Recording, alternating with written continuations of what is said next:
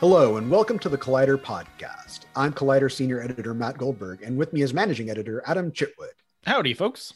We've been teasing this episode for the last week, and I am now pleased to say we are interviewing Paul Feig for the 10th anniversary of his terrific comedy Bridesmaids. Uh, he was generous enough to sit down with us and talk about the film's legacy, uh, constructing some of its more memorable scenes. In particular, the dress fitting bathroom scene. The dress fitting bathroom scene. He mentioned a hilarious scene from the original script that didn't make it into the final cut, yes. where I had to sort of cover my mouth from laughing so hard. Um, so it was a really great interview. Uh, Feig, of course, has directed not only Bridesmaids, but also Spy, The Heat. Uh, Ghostbusters, A Simple Favor, uh, and Last Christmas. Uh, he's a terrific director, a great interview, and we were so pleased to have this chance to sit down and talk with him. And Bridesmaids is now streaming on Peacock, uh, which is part of the reason we were um, able to set this interview up. It's streaming all summer long on Peacock. So if you don't own own Bridesmaids and you have Peacock and you want to watch it uh, because it's one of the best comedies of you know the century so far, uh, you can stream it on Peacock right now. And it's incredibly rewatchable. Yes, it holds up tremendously well. Um, and we were able to even sneak in a couple of questions about uh, Feig's upcoming projects. He's currently in production on uh, School for Good and Evil, which is a Netflix movie that's probably going to be a franchise. And he talked about uh, the fun of some of the tonal challenges of that piece and that big ensemble cast. Um, and I had to ask him about Dark Army, his Universal Monsters project that he has been writing and hoping to make. And it sounds like uh, there's a promising update on that one. So it sounds like fingers crossed we will get to see a Paul Feig monster movie uh, sooner rather than later. So strap in and listen to us talk to Paul Feig. Thank you so much for coming on. We're huge fans of yours and huge fans of Bridesmaids, and can't believe it's been 10 years since that movie came out. You can't. So imagine how I feel. yeah, yeah. Um, no, it's crazy. It was this groundbreaking comedy. How do you kind of feel about its legacy now? It feels like 10 years wasn't that long ago, but in the comedy genre, like it has changed so significantly since then. Well, I mean, it's what you always dream of when you make anything that is going to be remembered beyond, you know, the moment it comes out. So, um, you know, especially with, uh, with a comedy, I mean, sometimes they don't stick, and um, you know, but but you you go for longevity when you make them, uh, you know, and then it's the difference between making a comedy that's about cultural references and making fun of pop culture versus the, about the human condition, and you know, and that's really the kind of comedy. It's funny when you start out in comedy, you start just making fun of other things, and then to have any kind of you know career and longevity for yourself and your projects, you have to go more into the human condition, really, and you know, at its core, Bridesmaids is just really a story about a friendship and about how hard it is to kind of keep a friendship together and the challenges of that. But then, you know, the window dressing on it is all the comedy. So, you know, but I always say all my movies are just dramas that are funny, hopefully. so, you know, that's what pulls you through, really it feels like the comedy genre, especially at least where feature films are concerned, has really changed drastically over the last 10 years to the point where I would say it's hard to see just a straight comedy. I was curious if you think that the, a comedy like Bridesmaids, if, if that genre could make a comeback, or if you think it's been being absorbed into sort of other genres like superhero films or other genres that are able to sort of handle that comic tone. Yeah, I mean, more people, more projects, and you know movies in general are using comedy as part of their quiver, and I, I think that's great. I mean, I, I've always kind of had an issue, not an issue, but I just don't enjoy sort of a drama that's just dramatic and has no humor in it whatsoever. You know, I go back to you know look at old Hitchcock movies; they always had a lot of humor in them and weird, funny, eccentric characters and side characters. So I think it's it's great. Um, I do wonder if, if the days of the straight up, just straight out comedy are not numbered, but just everything goes. It's like a sine wave with everything. Genres come in. You know, remember when you know Jurassic Park three crapped out, and you're like nobody wants a Jurassic Park. Then you wait long enough, and suddenly everybody wants wants it back. So I think big comedies are kind of that way. I think right now people tend to like mixed genre a little bit more, which I'm a huge fan of. I mean, you know, my movie A Simple Favor is kind of that, you know, and I like comedy where you don't go, it's a comedy because then it kind of sneaks up on you. But um, at the same time, look, I, people love to laugh, and and, um, and especially once we start going back into movie theaters, which you know seems like we're starting to do, which is great. Uh, they're, they're going to want that shared experience, and so it may very well be that the pandemic brings back bigger comedies so people can just go and just have this outlet. And it's up to us as filmmakers to make sure that we give good comedies to people. Simple favor is great i have to say. Yeah the, simple favor is really tonal, fun. the tonal shifts in that movie are so bold and wonderful. Uh it's fantastic. Um, but you know, now that we're talking about bridesmaids, we just saw Barb and Star from Kristen and Annie, which was wonderful and silly yeah. and really uh just kind of like goofy humor. And I'm wondering, you know, Bridesmaids feels like it's from different writers almost. Um, I'm wondering if there was there was there an earlier incarnation of the script of Bridesmaids that was maybe more along that tone, maybe a little bit sillier. There was elements in it, definitely in uh, in in uh, you know Kristen and Annie's original draft that were really really funny. I mean, there was something where they're trying to find Lillian and they're going through the woods. They find this like a, a dead body of of a bride, and they're like, "Oh my God, Lillian!" They're like, "Oh wait, no, it's not her." And so they keep going, kind of really absurd stuff like that, which was hilarious, you know.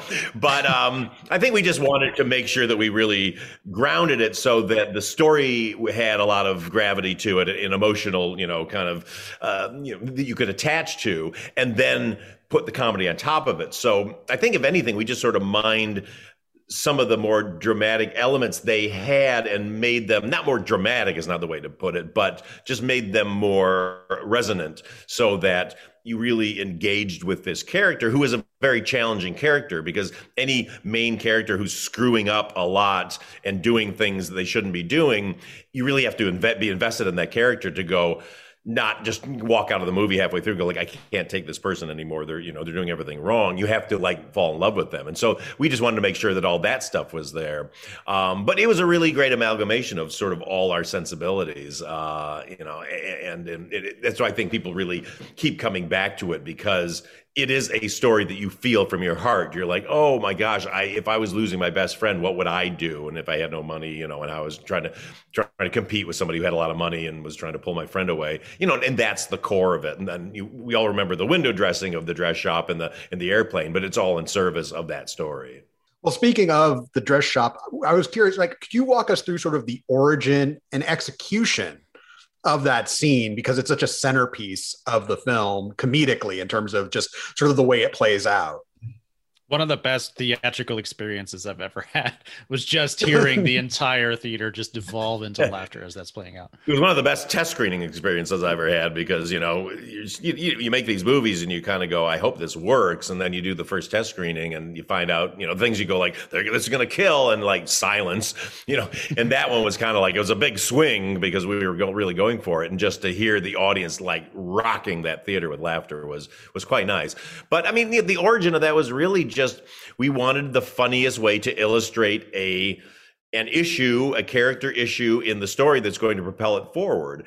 And you know, it, the the reason that scene is so funny, you know, taking you know, aside from all the outrageous stuff that happens, is because all that outrageous stuff is in service of Kristen's character, Annie, trying to pretend that nothing is wrong with what she did. She took people to a shitty restaurant. She said it was a good restaurant because she didn't have enough money to go to a good restaurant, and it gave everybody food poisoning.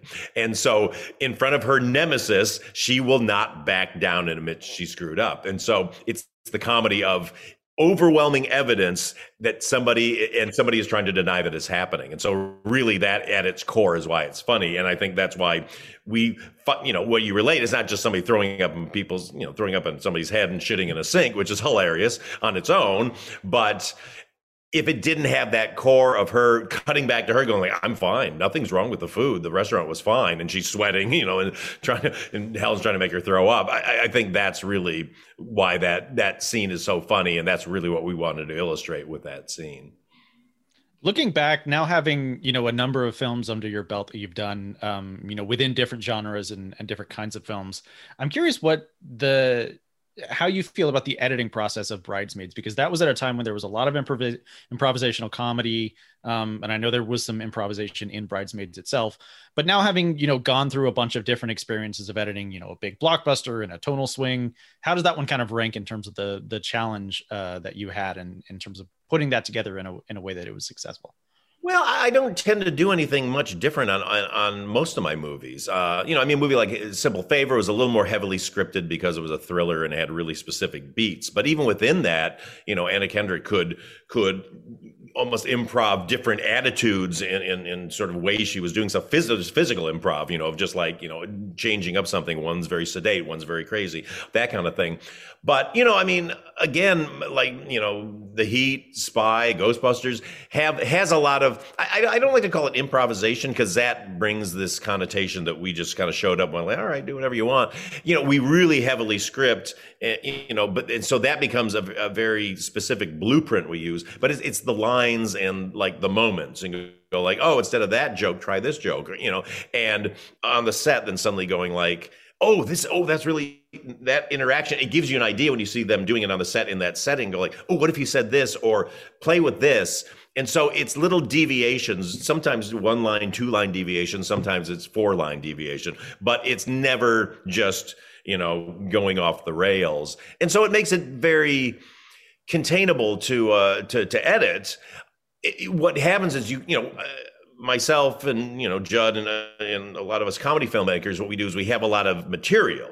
So we put together what we think is you know what we think at the moment early in the process is the best representation of the movie. Do a test screening with an audience off the street, not people we know, and see what they laugh, laugh at. And we record the laughs and they go like, oh, that joke we thought was going to get a laugh. It got a titter. Let's, you know, let's take that out. We've got 10 other jokes. Let's try them. And it becomes that. So over the course of the months that you're editing, you do nine, 10 uh, test screenings with different jokes and start to go like, okay, those are the consistent ones. Here's ones we can top. Here's places that we just don't need a joke. Let's take it out. We got too much, you know, so it's really, it's funny. You know, Judd and I both came from the stand up world and that's how you work out your act. You know, you go up every night with new material and you go like, well, that didn't work. Okay, tomorrow night I'll try this. And so by the, you know, after you've gone for like a month or two, you go like, okay, now I got a killer set of stuff that I know works in front of most audiences. And that's really what putting this kind of a comedy together is like. And how does that work? Because for a film like this, yes, I mean, you know, obviously Kristen's the lead and it's, you know, the friendship between her and Maya but there's also an ensemble aspect between all the bridesmaids. And so, what is it like approaching it when you have actors like, you know, Melissa McCarthy who can fire off alts and, and give you lots of things, but perhaps not everyone is as comfortable as she is doing that? How do you sort of balance the comfort level of your different actors and their performing styles? Well, this one was easy because every one of those actors, other than Rose, comes from improv uh, and sketch comedy, so they're all used to it. So it's it's literally that's what's so fun is going. We've got these like comedy thoroughbreds here, and and they can. But what what's what's why that works is because since they come from that world, they are used to setting each other up it's not, you know, it's sometimes it's bad when you get stand-up comedians uh, doing doing improv. Uh, Rick Overton, uh, one of my friends who I used to do stand-up with way back in the day, he always used to end a set when he was headlining by bringing all the other comedians up and they would do improv. But it was a very different kind of improv that, because that was all people looking to score the joke and they weren't playing off each other versus you get people from the improv world and they know they're there to set each other up to make each other look good and they only look good if the other person looks good. So it becomes very easy to manage and you know you just get kind of a wealth of stuff because they become so fertile that you're just like oh try this try that and you're like oh you know i'm always going to dealer's choice do what you want and to see what they kind of will surprise me with with, with a various line or, or, a tag on a scene or that kind of thing. So it, it was it was very very enjoyable. And then the great thing was that rose byrne is so just gifted as far as being able to come into a character and be that character and react to these things going around on around her that she's able to, to join in with that and comes up with these hilarious lines as that character being set up by these other characters so it's like conducting a wonderfully fun symphony Rose is uh she's great in this film, but she's phenomenal in Spy. I think that performance just kills me. She's so good. Oh my god, we had so much fun with her in that one. well, what was that experience like for you coming in? I know, you know, Melissa, I know was kind of a legend within the comedy scene, but that was her big, you know, she got an Oscar nomination. And Rose, I think, was still fairly new on the scene. And clearly, you know, you work with these performers later on. Um, what's that like for you kind of to discover that on the set and to find like, oh, you know, the, this is an exciting this could lead to a collaboration down the road and then working with the same people as you kind of move forward? I love working with people over and over again, but I never, it's never like the first thing I do is like, oh, I got to find a project for these people. I, it's the project first and then developing it and finding the characters in it and then going like, who would be perfect for this? And then it's like, oh, yeah, if somebody I worked with before, you know, it's like in Spy, Rose Byrne, that role was originally written for like like a like a 16 year old kind of rich girl uh, who was just kind of a total jerk.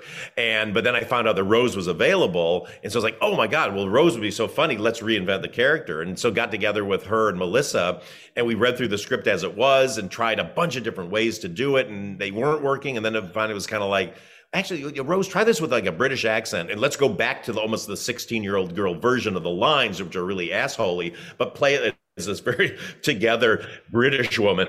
And it just, the minute she did, is like, oh my God, that's hilarious. Okay, let's, now we're going to, now I'm going to go and rewrite the script for that. So, um, you know, so you, you find the people that are great at stuff. You get to know what they're great at. And me personally, I like to then go like, oh, this person is so funny in real life this way, and nobody's ever seen them this way before. I mean, it's one of the reasons I want to do Spy with Melissa because you know we'd done bridesmaids and the heat and there was a few snarky um, reviewers who were kind of like oh well she only plays the same thing. She's just you know the brash one who's you know squares at everybody blah blah blah. And i was like well no that's melissa in real life is actually the nicest most demure person i think i've met and doesn't even swear in real life. And so i was like I, want to show them that. So that spy was kind of like, okay, we'll start with this very like, you know, in, inward person who then becomes this tiger as she goes along because she has to, but she's not even comfortable doing it until the end. So, you know, it, it's just fun to kind of twist and turn and, and, and be able to showcase people, you know, I mean, same with Jason Statham, you know, I, like I'd seen him in Crank and I was like, that movie's so bananas. I was like, Jason Statham did not know, there's no way he didn't know this was funny you know and so i was like so i want now to take that and put this in a movie and when i wrote that role everybody who read it went like, "Oh, so you're writing this for like Ben Stiller or Will Ferrell?" I was like, "No, I'm writing this for Jason Statham." And then they would just crack up because they're like, "Oh my god!" First of all, they say he'll never do it, but if he did, it would be hilarious. And then he did it, and he's hilarious. So there you go. I'm still holding holding out hope for a sequel for that one. Yeah, me too. Would love to see them back together again. yeah, we'll, we'll see. Well, that's you know, I'm not a big sequel guy, but that's one that I always kind of thought could possibly be a mini franchise. So who knows? Well, how are things going on uh, School for Good and Evil? Great. It's really good. We just uh, we're 20 days in, and it's just going fantastic. Uh, this cast is I really hit the jackpot. I mean, between my young cast and and then uh, you know Kerry Washington just started today, and Charlize starts next week, and Laurence Fishburne was here last week, and it's still here, and uh, it's in Michelle Yeoh uh, is in there, and you know I, I, I got to showcase Michelle Yeoh's comedy talents in Last Christmas, and now she's doing them again here in the greatest way possible. So uh, it's fun. I'm just having a blast. It's this is the first time I've got to build an entirely new world, which I've always wanted to do. You know, you kind of play with it in Ghostbusters, but that's really our world with you know the, the other elements coming in. So I'm having a blast, and it's big sets, big beautiful costumes. Everything's big, lots of effects. So uh, I'm having a ball. I was just going to ask how your work with, you know, Freaks and Geeks and Zoey's Extraordinary Playlist, how that sort of prepared you for this and the new challenges that it presents. Well, you know, I mean, honestly, having been a, you know, I created Freaks and Geeks, but then after that, I directed, you know, I directed other people's shows for about 10 years as I was doing other other projects too. But that was the greatest because you go like, oh, I've never done like a medical show. Oh, can I do Nurse Jackie? Oh, let's do Nurse Jackie. You know, and, and, so you get to jump these genres all the time. That's why I'm so addicted to doing genres. Why my movies are always going to be like a different genre. I'm just trying to work my way through every genre I can because it's a new fun challenge, but it's still my voice. I still have my sensibility. It's always, you know, everything's always about some outsider who, you know, has to find their way in the world and figure out what they're doing. So, um, you know, but but it, it, it, TV directing really prepares you to think on your feet in, in a way that sometimes people who are just from the movie world get very you know, kind of like one sided. And I like it because it allows me to use all the talents of everybody around me, from the actors to my creative teams. You know, I'm not the guy who's like, it's got to be this. You know, I have the vision that I want, but then I feed it to them and they come back with stuff that I didn't think of. And it, I love going like, that's way better than what I thought of, you know, or even if you go like, wait, that's not at all what I was thinking, to go like, all right, just think about it, sit with it for a day and go like, you know what, actually, I think that's better or that's more unexpected than what I might have come up with. Uh, so it's really fun, and that kind of collaboration you definitely have to do in television, and then to bring that into the movies. You know, look, the, the difference between it being a TV director and a movie director in general is that as a TV director, you're coming in not as a hired hand that sounds too you know too uninvolved but you're just you're coming into something that is set up already. And so then it's up to you to kind of fit into the the, the format and the, the tone of that show and to bring inventiveness to it but to also not reinvent the wheel. Whereas as a movie director you're starting from scratch. And so you know whereas on tv they hand you a script and you kind of do the script that you were given in movies, and it's not was it's a mistake I see some TV directors make when they first get into movies. You bring that mindset of like, oh, here's the script, we just got to do it. It's like no, it's it's a movie director. You you you've got to fix the script as much as you've got to direct the, the, the you know direct the movie, and whether you're doing that through the writer or you're bringing in a rewriter or you're if you're like me a writer director and you do it yourself, you know, there's no excuse. You can't go like, well, I, they gave me a bad script. It's like, well, then you're not you're not you know you're not doing it right. Well, I know we have to wrap with you soon, uh, but I have to ask just because it sounds so cool. Is there any forward momentum on Dark Army? Yeah, there is. I mean, I'm desperate to do it, and uh, you know, Universal kind of had a moment of pause because I think it seemed a little too expensive that the scope that I did it at. So I'm going to go in and do a rewrite to kind of kind of bring it down. Not no, I mean the scope will still be big, but I actually think they were right. I, I think I, I, was trying to bite off more than I probably should for the first what I would hope would be the first installment in something I want to to carry on. Um, so I'm, I'm rewriting that right now, and you know, fingers crossed that could be the, the next thing I do because um, I love that's the genre I've been wanting to do forever. Just the classic monster movie, not a horror movie, but a classic monster movie in the tradition of you know the old James Whale and Tod Browning movies. So um, yeah, so hopefully that'll be up next. Well, you've proven more than capable in every genre you've tackled so far. So a Paul Feig monster movie sounds uh, incredible. Um, It'll be fun.